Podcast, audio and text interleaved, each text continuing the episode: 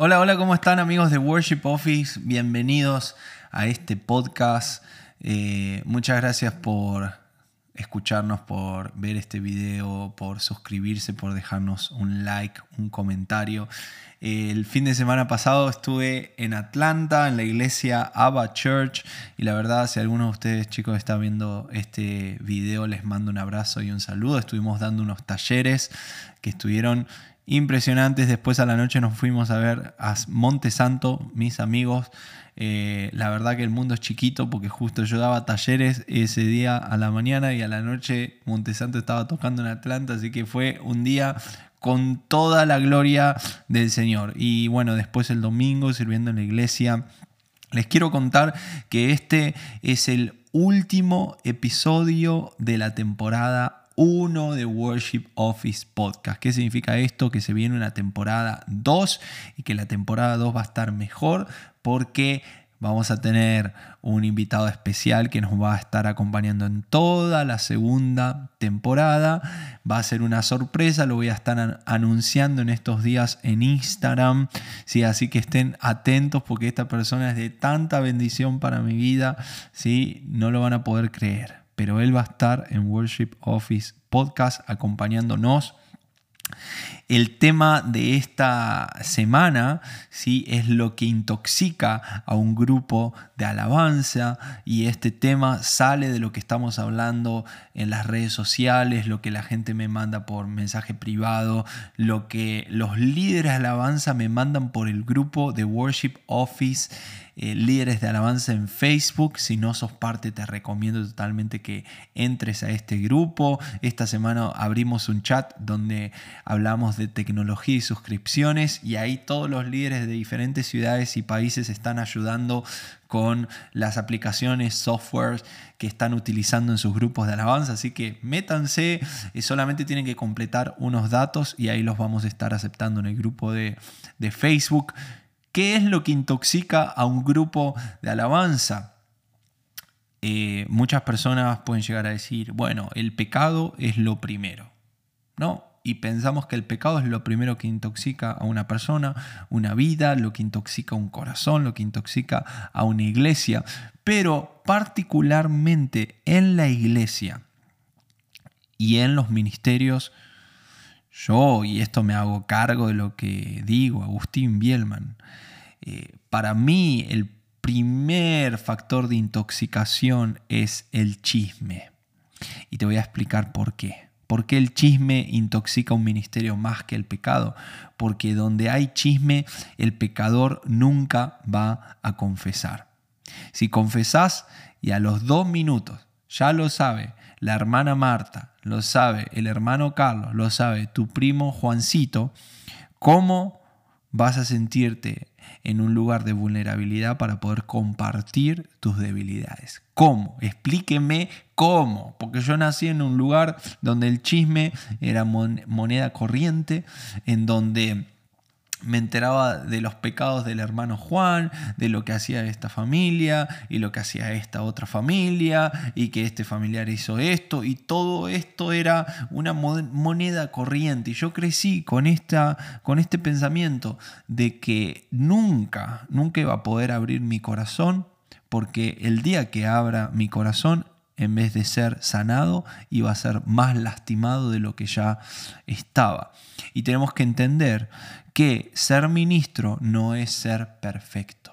Ser un líder no es ser perfecto. Ser un músico no es ser perfecto. Santiago 5:16 dice, por eso confiénsense unos a otros sus pecados y oren unos por otros para que sean sanados. La oración del justo es poderosa y eficaz. El fin de confesar nuestro pecado no es comunicar no es que alguien sepa todo lo que está pasando en mi vida privada. El fin de comunicar el pecado, el fin de confesarlo, es ser sanado. ¿sí? Confiésense unos a otros sus pecados y oren unos por otros para que sean sanados. Y es por eso que la iglesia debe ser un ambiente de vulnerabilidad. El ministerio de alabanza tiene que ser un ambiente de vulnerabilidad. Si yo permito el chisme, si soy parte de la cultura del chisme, ese chisme va a hacer que las personas digan nunca voy a abrir mi corazón en este lugar. Y hay niveles y niveles de chisme. Los lugares donde hay más chisme, las personas no te quieren contar ni que le bajaron el sueldo en el trabajo, porque dice estos se van a burlar, estos me van a criticar por la espalda, estos van a decir que estoy mintiendo, estos van a decir esto y esto y lo otro, hasta cosas más graves. ¿no? Eh, quizá una, una lucha con pecado, quizá un problema matrimonial. ¿Por qué? Porque no hay ambientes de vulnerabilidad. Sin embargo, nosotros somos también responsables de rendir cuentas y de confesar nuestros pecados con personas que sean maduras como líderes, como pastores, eh, queremos ser 100% sanos, necesitamos ser 100% vulnerables. ¿Querés un equipo de alabanza sano? No permitas el chisme, no permitas que las personas se critiquen a las espaldas, no seas parte de eso y no promuevas eso. El segundo punto sí es el pecado, porque todo lo que hacemos en secreto nos afecta y afecta a otros, por lo tanto afecta el ministerio. Entonces el pecado afecta a nuestro corazón, el pecado afecta a nuestro llamado, el pecado afecta a nuestros dones, el pecado afecta a los demás. Pero también, así como el pecado afecta a toda nuestra vida, la santidad también. ¿Y qué significa esto? Que si vivís en santidad, tu santidad va a tener un efecto en tu llamado, en tu corazón, tus dones y los demás. Va a tener un efecto en tu ministerio. Si como líder vivís en santidad, eso va a tener un efecto en todos los que están los que estás liderando. Primera de Pedro 1:16 dice, "Pues está escrito: sean santos porque yo soy santo." Santo significa apartado para Dios. Hay algunos que lamentablemente no se han enterado no, les ha caído la revelación de que son apartados para Dios, de que no se puede vivir en tinieblas y en luz, en el mundo y en el reino de los cielos. No fuimos creados para el pecado, sino para ser apartados. ¿sí? Quienes han entendido que son apartados son los que viven en santidad. Santidad no es algo que hacemos, santidad es algo también que somos en Cristo. ¿sí? Y si una persona no entendió que fue apartada para Dios, esa persona va a intoxicar a las demás personas. ¿Ok? Una persona que no entendió que fue apartada para ser santo, va a intoxicar a los compañeros de ministerio, a la iglesia, a sus amigos y a su familia. Entonces, a mí me gusta hacer una separación entre personas que entendieron que fueron apartadas para Dios, pero tienen luchas, tienen tentaciones, tienen debilidades. Ser ministro, ser líder, ser cristiano no es igual a ser perfecto. ¿sí? Me gusta hacer esa separación. ¿Por qué? Porque hay personas que lo entienden. Por lo tanto, están en un proceso en el que necesitan ayuda, oración, en el que están luchando y nosotros como líderes tenemos que acompañarlos. Pero hay otras personas que no lo entienden y viven la vida como a ellos les parece. Por lo tanto, tienen un pie en la iglesia, un pie en el mundo. Tienen un pie en lo santo y tienen otro pie en el pecado. Tienen un pie en la luz y otro pie en las tinieblas. Y esa mentalidad de pecado trae frutos. Recordemos que los frutos del Espíritu Santo, el amor, la paz, la benignidad, el gozo, macedumbre, eh, fe, templanza, son frutos de los cuales los que nos rodean se pueden alimentar y son bendecidos por esos frutos. Son bendecidos por el amor que hay en nosotros, la paz, la paciencia, la fe. Pero las personas que están alrededor nuestro también son influenciadas por el fruto del pecado. Y Gálatas 5 habla del fruto del espíritu, habla del fruto del pecado, ¿sí? Y cuando hay frutos del pecado, eso intoxica a los que nos rodea. Eso influencia a lo que nos rodea. Entonces, necesito como líder de alabanza, necesito como director musical pasar tiempo con mi equipo de alabanza. Eh, pasar tiempo con cada uno de ellos. Eh, necesitamos entender que el pecado produce una influencia, pero la santidad produce una influencia mayor. A veces pensamos que el pecado, wow, pecado, no, pero vivir en santidad es más poderoso que vivir en pecado. Vivir en santidad es vivir con más autoridad y poder que vivir en pecado. La persona que vive en pecado es miserable. La persona que vive en pecado hace que los demás sean influenciados por eso. Y si son influenciados por eso, también van a llegar a vivir una vida miserable. Sin embargo, el que vive en el Espíritu Santo no vive con temor, vive por el poder, la autoridad y el llamado que Dios nos ha dado. Entonces el Espíritu Santo es mayor. Por eso si vos pasás tiempo con tu grupo de alabanza, lo que hay en tu corazón los va a influenciar. La santidad que hay en vos los va a influenciar es muy necesario observar, es muy necesario escuchar y es muy necesario hacer preguntas. Y hacer preguntas correctas, hacer preguntas inteligentes. No podemos hacer eh, preguntas superficiales solamente a nuestro grupo de alabanza. ¿Cómo está tu corazón? ¿Cómo está tu vida espiritual? ¿Cómo está tu núcleo familiar? Esas preguntas son preguntas interesantes que el Espíritu Santo utiliza para que las personas puedan abrir su corazón que puedan contarte cómo realmente están viviendo y lo, que realmente sienten. Entonces, observar, escuchar, hacer preguntas es muy importante, muy importante. Entonces, el chisme y el pecado son dos grandes toxinas de los ministerios. Son dos grandes toxinas por las cuales veo que eh, ministerios caen, eh, grupos de alabanza, iglesias caen por estas dos grandes toxinas. Ahora vamos a hablar de otras dos grandes toxinas. Se viene interesante esto. Si hay algo que te llamó la atención, que te gustó, por favor, déjame un comentario. ¿sí? En la parte de comentarios, suscríbete, déjame un like si estás escuchando esto por Spotify, eh, recomendá este podcast a un amigo, recomendá este podcast a tu grupo alabanza, escríbeme por Instagram ¿sí? y contame qué es lo que más te gustó de este episodio. El punto 3, egoísmo y vanidad. Egoísmo y vanidad. ¿Cuánto luchamos los músicos con egoísmo y vanidad? Yo creo que te anotes esta, esta frase, en el reino de los cielos hay un lugar para todos y no necesitamos competir por un lugar con nadie. En el reino de los cielos hay un lugar para todos y no necesitamos competir por un lugar con nadie. Filipenses 2 dice, por lo tanto, si sienten algún estímulo en su unión con Cristo, algún consuelo en su amor, algún compañerismo en el Espíritu, algún efecto entrañable. Llénenme de alegría teniendo un mismo parecer, un mismo amor, unidos en el alma y el pensamiento.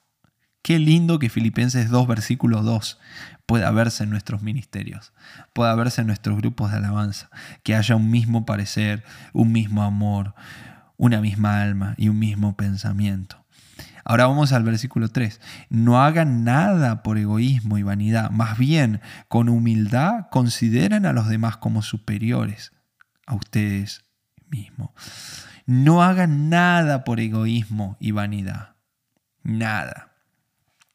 El ministerio no es un lugar donde yo voy a desarrollar mi ego y donde voy a mirar mi ombligo y voy a ver qué es lo que eh, a mí me gusta hacer, qué es, eh, qué es lo que yo puedo hacer para destacarme por encima de los demás, qué es lo que puedo hacer para tener más protagonismo. Todo esto es egoísmo y vanidad. Y el egoísmo y vanidad cuando se encuentra en un ministerio intoxica a ese ministerio porque nos desenfoca porque cuando hay problemas de egos, cuando hay problemas de que no, que este lugar me corresponde a mí, no, de que yo quiero más espacio en la plataforma y no, que yo quiero cantar con el mejor micrófono, y no, yo quiero estar más en la agenda de los fines de semana, cuando hay problemas de ego y vanidad, eso es una toxina muy fuerte, porque donde hay ego y vanidad falta humildad. Versículo 3 dice, no hagan nada por egoísmo y vanidad, más bien con humildad.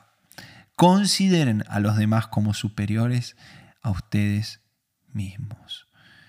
Qué difícil es esto para los, los músicos, considerar a otros superiores que a ustedes mismos. Yo creo que finalmente vamos a poder avanzar, crecer como adoradores y como músicos cuando empecemos a considerar a los demás, a los que tenemos alrededor, como superiores a nosotros. Ser un músico con talento, con un don, con preparación, no te hace superior a nadie. Así nomás lo dije. ¿sí? Ser un músico con talento, con don, con preparación, no te hace superior a nadie. Porque para Dios todos valemos lo mismo.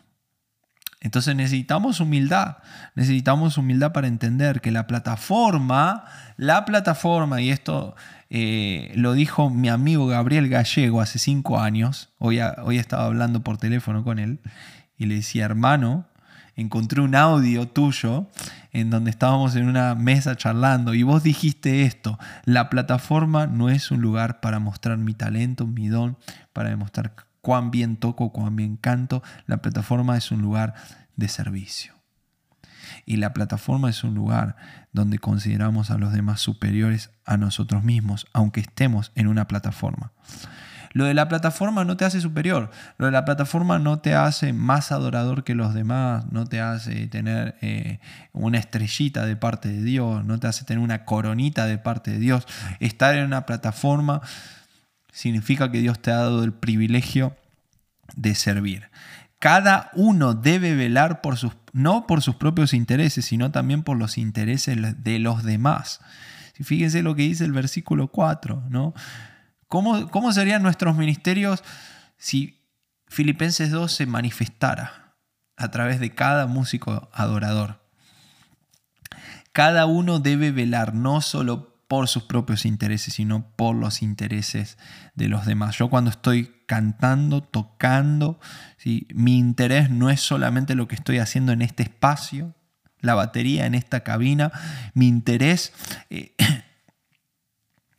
mi interés es que lo que estoy haciendo le sirva al ingeniero de sonido, que lo que estoy haciendo le sirva al ingeniero de broadcast, que lo que estoy haciendo le sirva al director de alabanza, al líder, al director musical. Yo cuando estoy tocando la batería, ese, esa es mi mentalidad.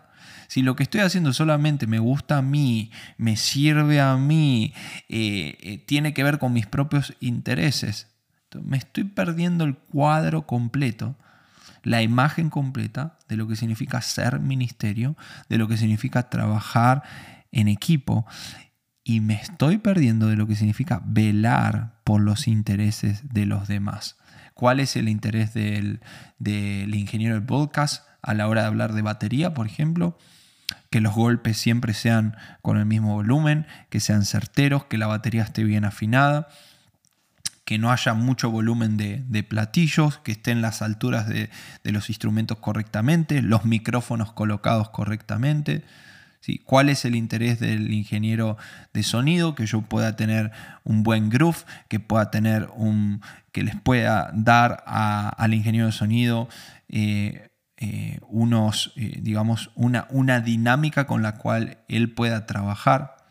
También que la batería esté afinada, ¿Qué le interesa al director musical? Que cada vez que yo haga algo sea para aportar musicalmente al equipo y no solamente sea un ritmo, no solamente sea un feel, no solamente sea algo en lo que yo me esté destacando. ¿Qué le sirve al líder de alabanza que yo continuamente lo esté viendo para saber hacia dónde él está yendo en los momentos de fluir, las dinámicas, qué tipo de, de ambiente hay en la iglesia en adoración para saber qué tocar. Eso es tener la imagen completa y eso es velar por los intereses de los demás. Cuando yo velo por los intereses de los demás, más que por mis propios intereses, yo me convertí en un siervo. ¿Sí? Tenemos, tenemos que tener humildad para considerar a los demás como superiores a nosotros mismos, tenemos que tener humildad para servir, tenemos que tener humildad para recibir corrección y tenemos que tener humildad para tratar a los demás. Necesitamos ser como Jesús. Jesús no vino a ser servido, sino que vino a servir. Y antes de ser un músico, un cantante, un artista, Dios te llamó a ser un siervo. Y Dios te llamó a ser como Cristo. Si te olvidaste eso, es tiempo de que lo recuerdes. No viniste a este mundo a ser servido, viniste a servir, así como Cristo vino a servir. Último punto. ¿Están listos para el último punto? Si les gustó algo de ese tercer punto, también me dejan un comentario. Gálatas 2. Gálatas 2, versículo 6 dice, pero de los que tenían reputación de ser algo, lo que hayan sido en otro tiempo, nada me importa. Dios no hace acepción de personas. Dios no hace acepción de personas. Y el último punto se llama favoritismo. ¿Cuántos de ustedes me escribieron en Instagram? Agustín, el favoritismo, Agustín, el favoritismo, Agustín, estoy sufriendo de favoritismo. Es un tema complicado de tocar el favoritismo. Es un tema complicado y es un tema complicado para mí. Voy a ser vulnerable con ustedes. ¿Por qué? Porque eh, al tocar este tema hay muchas personas que están escuchando este podcast que han sido lastimadas por cuestiones de favoritismo. Y yo, cualquier cosa que pueda decir, al involucrarse cuestiones emocionales, eh, puede llegar a ser eh, un tema sensible, ¿sí? Pero yo quiero que en este momento hagas una oración, ¿sí? Utiliza 20, 20 segundos y decirle, Espíritu Santo, dame entendimiento, dame entendimiento para poder eh, entender lo que vos tenés para hablarme en este momento, ¿sí? Porque eh, este podcast lo escuchan líderes, pero también lo escuchan músicos, ¿sí? Y músicos que realmente tienen una carga por el ministerio, que Dios los está preparando para ser líderes, y les puedo decir, les vuelvo a decir, no es un tema fácil de tratar el favoritismo. Lo que podemos entender por Dios no hace acepción de personas es que Dios no tiene una preferencia sin una razón que lo justifique. Esa es la definición de acepción de personas en el diccionario.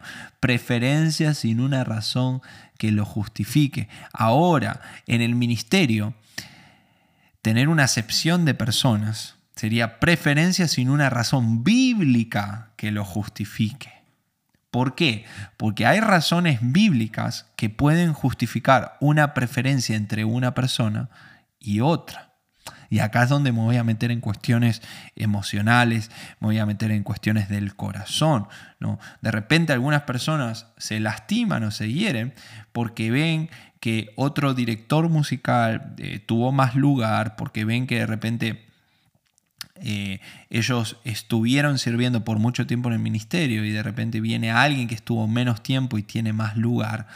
Eh, es complicado, lo vuelvo, lo vuelvo a repetir, son cuestiones del corazón, son cuestiones por las cuales podemos eh, ser lastimados, pero hay dos tipos de favoritismo que yo puedo identificar. ¿no?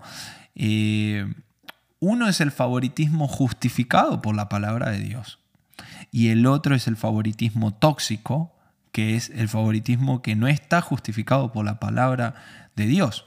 Y voy a nombrar algunos de estos eh, principios por los cuales nosotros nos tenemos que guiar para tomar decisiones en los ministerios. Y en los ministerios, chicos, ustedes saben, que a veces uno tiene ocho cantantes y uno tiene un evento especial, tiene una grabación y uno sabe que no todos van a poder grabar. Uno tiene cuatro bateristas y ahí de repente un campamento, un evento y uno sabe que no todos van a poder tocar.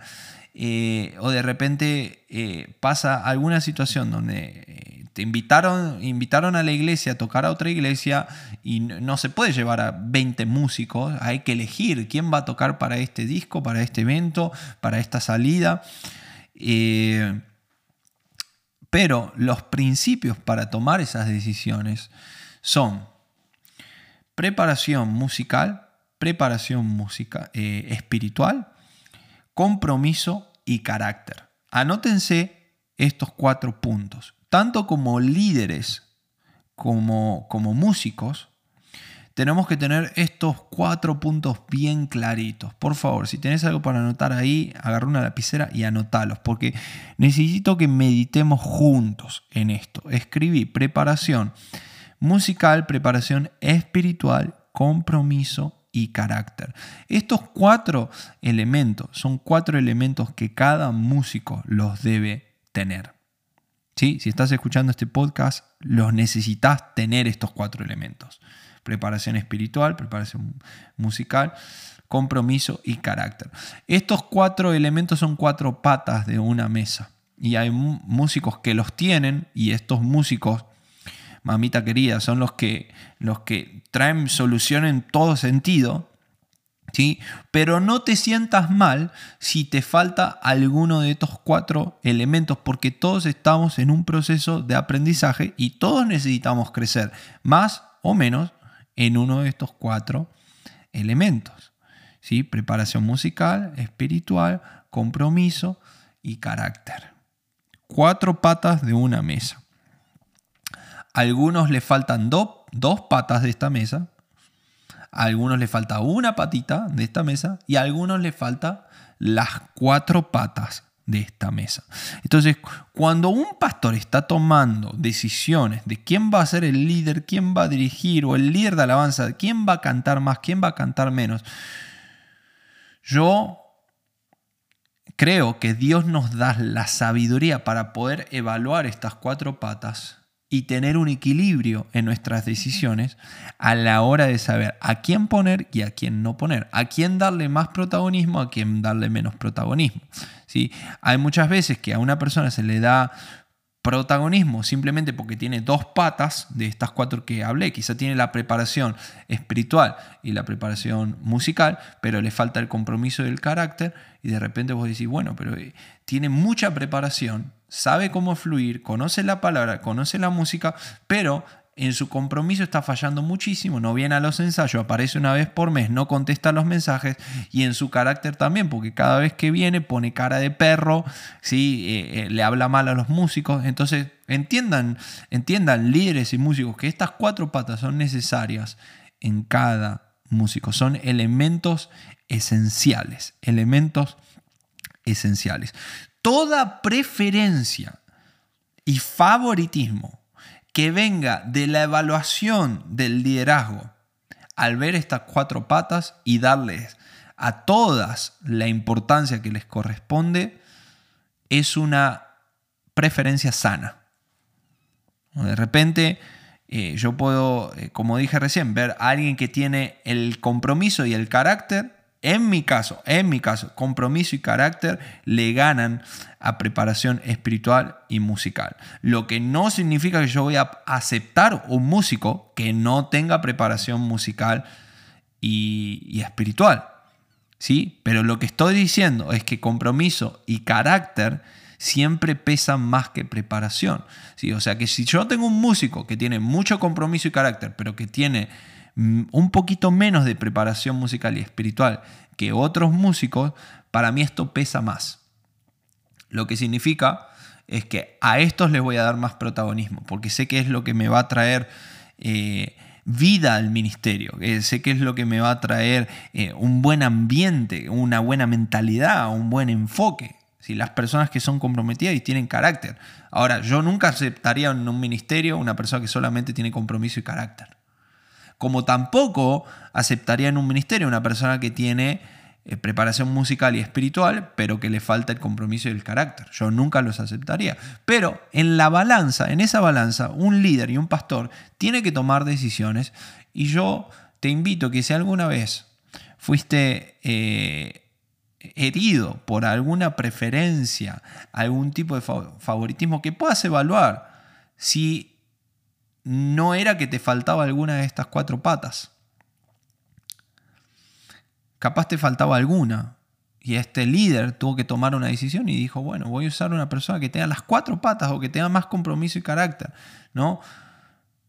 Se va volviendo un poquito tóxico cuando un líder ya prefiere simplemente preparación y elige a personas que tienen preparación, pero que no tienen ningún compromiso y no, no, tienen ningún carácter. Ahí ya nos vamos poniendo un poquito tóxicos. ¿sí? Y para irnos a más tóxicos todavía, hay otras cuatro patas. ¿Están listos para esta? Hay, hay como un cóctel explosivo ¿Sí? Que este cóctel explosivo, si se lo das de tomar a tu grupo de alabanza, los vas a destruir.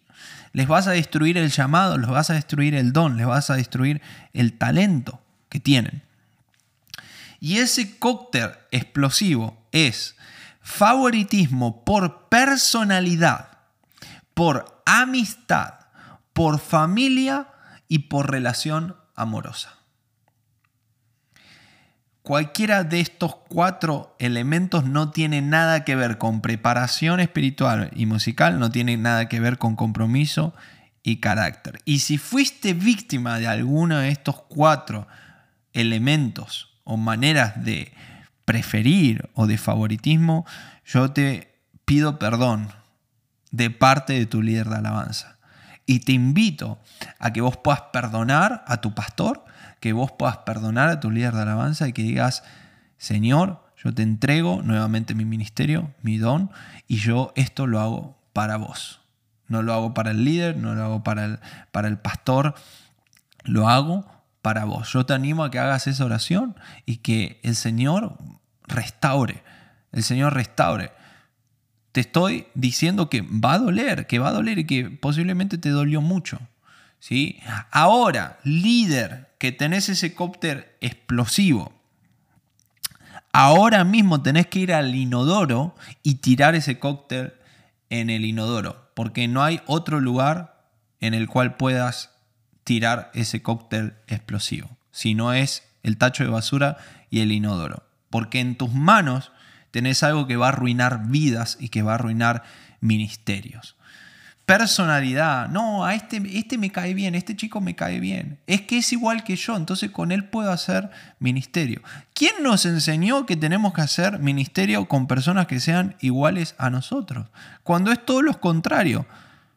Si, la persona que si las personas que me rodean en el ministerio son diferentes a mí, me van a enriquecer más van a tener fortalezas que yo no tengo. Y en mis debilidades me van a ayudar. Y yo en las debilidades de ellos les voy a servir muchísimo. Entonces, ¿por qué no trabajar en equipo con personas que tengan diferentes personalidades? No querés un equipo de alabanza donde todos sean como vos. No lo querés. Porque va a ser un equipo de alabanza con una muy buena fortaleza y con 80 debilidades. Y no querés eso como ministerio. Querés que cada persona en el ministerio pueda tener su personalidad, su manera de ser, mientras no sea un problema de carácter, compromiso, un problema musical o espiritual, que puedas trabajar con esas personas. Amistad, no, es que él es mi amigo, no, que eh, como él es mi amigo no tiene que venir al ensayo. Ay, ahí estás intoxicando de una manera tremenda tu grupo de alabanza. Cuando tu grupo de alabanza ve ese favoritismo, Dios mío, Dios mío, eso crea un enojo, eso crea una, un, ambiente de división. ¿sí? Todas las personas en el ministerio deben ser tratadas de la misma manera. ¿sí? Yo tengo muchos amigos en el, en el, ministerio. De hecho, el pastor de mi grupo Alabanza es uno de mis mejores amigos. Pero yo llego a la iglesia y cuando yo estoy tocando, cuando yo estoy en el ministerio, él deja de ser mi mejor amigo y se transforma en mi pastor. Y yo le doy el respeto y la honra que él tiene como mi pastor. Ahora, fuera de eso, nosotros podemos hacernos un chiste, podemos jugar a la PlayStation, podemos juntarnos a comer pizza, podemos juntarnos a orar y va a ser mi mejor amigo. Pero en el ministerio es mi pastor. Y si yo lo necesito a él como pastor para rendirle cuentas, pedir oración, yo sé que él está ahí como mi pastor necesitamos empezar a separar amistad de ministerio. Una de las preguntas más frecuentes que me hacen. Agustín, ¿cómo hacemos para separar amistad y ministerio? Pongámonos serios, chicos. Ya no somos niños. ¿sí? Crezcamos, maduremos. Maduremos en la fe. El ministerio no es el lugar para ir a ser amigos, el ministerio no es el lugar para pasarla bien, para hablar de fútbol, para hablar de lo que pasó en la semana en Gran Hermano. El ministerio es un lugar para servir a Dios. ¿sí? Personalidad, amistad, dos elementos tóxicos que tenemos tirarlos al inodoro. El tercero es familia. No hay nada de malo de servir con eh, eh, amigos, no hay nada de malo de servir con familia. Ahora, si la familia determina el lugar que yo le voy a dar a una persona, estamos mal. Porque lo que debe determinar el lugar que se le da a una persona es preparación espiritual, musical, compromiso, carácter. Y en, el aspecto de familia voy a, sumar un elemento, llamado. Que sea mi primo, que sea mi hermano, que sea mi papá, que sea mi hijo. Significa que tiene el llamado para hacer esto. Que tiene el llamado para servir en este ministerio. O solamente lo estoy poniendo ahí a cantar, a dirigir, a predicar porque es mi hijo. Y porque yo quiero que tenga el llamado, porque yo quiero que él se prepare, quiero. Y de repente hay personas del ministerio que están preparadas, que tienen compromiso y carácter, y dicen, pero yo estoy hace cinco años sirviendo en este lugar. Te pido perdón si fuiste víctima de, del favoritismo familiar. Te pido perdón de parte de tu pastor y de tu líder. Y lo último, relaciones amorosas. Esto no es muy común, pero puede llegar a pasar. Y capaz alguien me escribe y dice, Agustín, en mi iglesia pasó. No. Ay, no les quiero dar un ejemplo porque yo tengo un ejemplo, pero no, no, es de buen gusto. de hecho, no me quiero acordar mucho de ese ejemplo. Pero bueno, donde en un, ministerio una persona estaba puesta eh, en, la dirección eh, de alabanza cuando esta persona no tenía el talento, no tenía la capacidad para hacerlo, pero porque estaba puesta ahí, porque había una relación amorosa detrás. ¿no? Entonces, esa relación de amorosa puede ser oficial o puede ser no oficial, pero intoxica. Intoxica. A pesar de que la relación amorosa sea sana y sea, no, nos pusimos de novio y demás, solamente poner a alguien, darle lugar a alguien, darle más protagonismo a alguien, porque es tu novia, es tu novia, es tu novio. ¿Querés potenciar a tu grupo de alabanza? ¿Querés que tu grupo de alabanza crezca? ¿Querés que tu grupo de alabanza vaya hacia el próximo nivel? Tus decisiones tienen que estar basadas en estos cuatro aspectos. Preparación espiritual, musical, compromiso, carácter. Que Dios te bendiga y nos vemos en el próximo episodio de la nueva temporada. Hasta luego.